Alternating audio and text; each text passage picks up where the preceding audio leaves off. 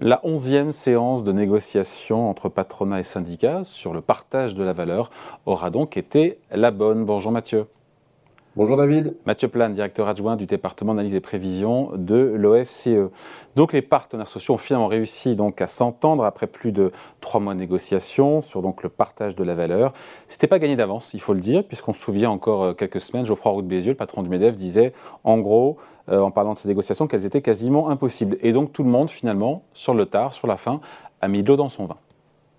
Oui, euh, on voit qu'effectivement c'était assez mal embarqué cette affaire.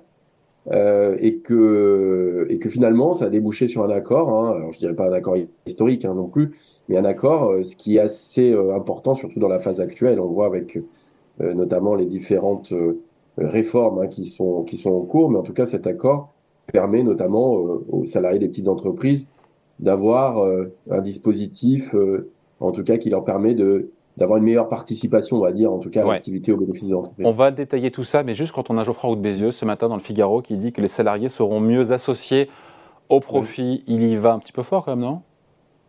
Oui, après, il survend un peu le, le, le mécanisme, mais euh, c'est vrai que ça va plutôt dans le bon sens, c'est-à-dire, euh, on voit bien que ce, cette question du partage de la valeur ajoutée, elle est, euh, elle est importante, hein, euh, notamment en ce moment, avec le choc inflationniste. Euh, avec les super euh, dividendes versés. Donc euh, c'est vrai que ça, ça remet au, au centre du débat cette question du bon partage de la valeur. Euh, et effectivement, et ce mécanisme-là permet, alors on pourra revenir dessus, hein, c'est une grande partie du partage de la valeur passe quand même par les salaires, mais on voit que ce mécanisme-là permet d'associer un peu mieux les salariés euh, au bénéfice euh, des entreprises. Il existait déjà pour les grandes, euh, les grandes entreprises. En fait, il hein. existait, pardon, du coup, pour les boîtes de plus de cinquante salariés. Et là, l'avancée, encore une fois, Euh, c'est une avancée pour les boîtes de moins de cinquante salariés, de onze à quarante-neuf salariés.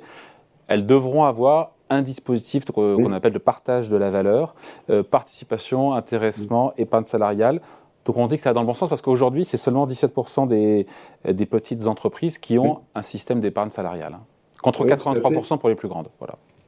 Ouais, même les, si vous prenez les plus de mille, on est à presque à quatre-vingt-dix pour cent euh, des salariés qui ont un dispositif en fait, soit de participation, soit d'intéressement, soit d'abondement ou d'épargne salariale. Hein. Donc on a une grande euh, disparité hein, euh, par rapport à ces types de dispositifs, et on voit que les, les salariés des petites entreprises sont assez mal lotis en réalité hein, par rapport aux grandes entreprises.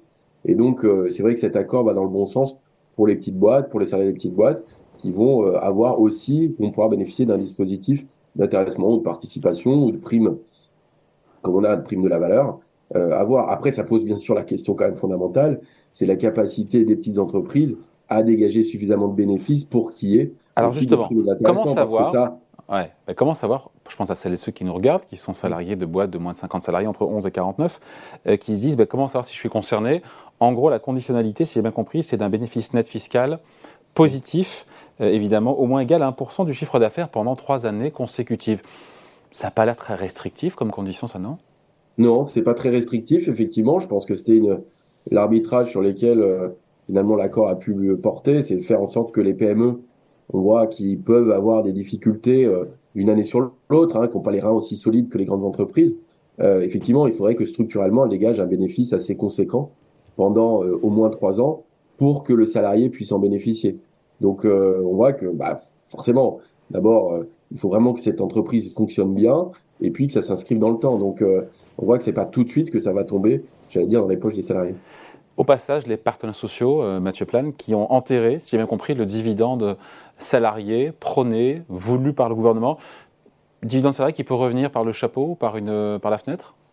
Oui, c'est ce que l'a dire Bruno Le Maire, hein, c'est que c'est pas totalement enterré, euh, cette question de, du dividende salarié, hein, qui est une question assez importante, euh, notamment de savoir est-ce que, quand on verse, une entreprise verse des dividendes, est-ce qu'elle a l'obligation, quand elle verse des dividendes à ses actionnaires, y compris de verser une partie des dividendes à euh, ses salariés. Donc ça, ce serait une nouvelle modalité quand même, hein, surtout dans le cas des grosses entreprises. Ça concerne forcément un peu moins les petites entreprises. Mais euh, globalement, ça serait quelque chose d'assez nouveau, euh, en tout cas à, à, à voir et à discuter. Quoi. Ouais. Sur la prime Macron, euh, qu'est-ce qu'elle va devenir cette prime Macron? euh, euh, Elle est pérennisée ou pas? Parce que je crois que le patronat voulait la graver dans le marbre. Oui. C'est le cas ou pas? Bah, non. Oui. Le, le, cette prime Macron, non, on ne sait pas a priori euh, si elle va être pérennisée ou pas. En tout cas, elle a plutôt été étendue dans le temps. Hein. C'est-à-dire qu'au début, elle devait être mise en place. C'était la prime pouvoir d'achat hein, initialement, maintenant qu'il y a une prime sur la valeur, la valeur, hein, prime valeur ajoutée.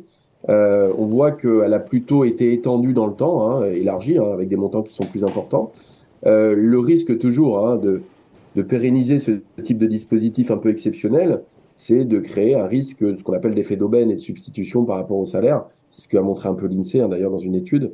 C'est qu'une partie, en fait, euh, de, de ces primes, en fait, pourrait remplacer dans le salaire, parce qu'il y a une incitation fiscale qui est forte. Donc, il faut quand même que ce soit très encadré. Bon, l'accord, il est... Il a reçu un avis favorable de la C F D T, de Force Ouvrière, et après il doit être formellement euh, validé, entériné par les instances dirigeantes des syndicats. F O se prononce demain, la C F D T est favorable, c'est pas tout à fait pareil au niveau de la C G T, logiquement ça sera entériné, puis après ça passera au Parlement qui devra le transcrire ou retranscrire dans la loi. Oui, oui bah c'est, voilà, le, on voit le parcours euh, qui, qui, qui suit un peu cette, cette validation de, de, du dispositif. Euh, non, mais clairement, voilà, a priori, il n'y a pas de raison que ce soit pas mis en place. Hein.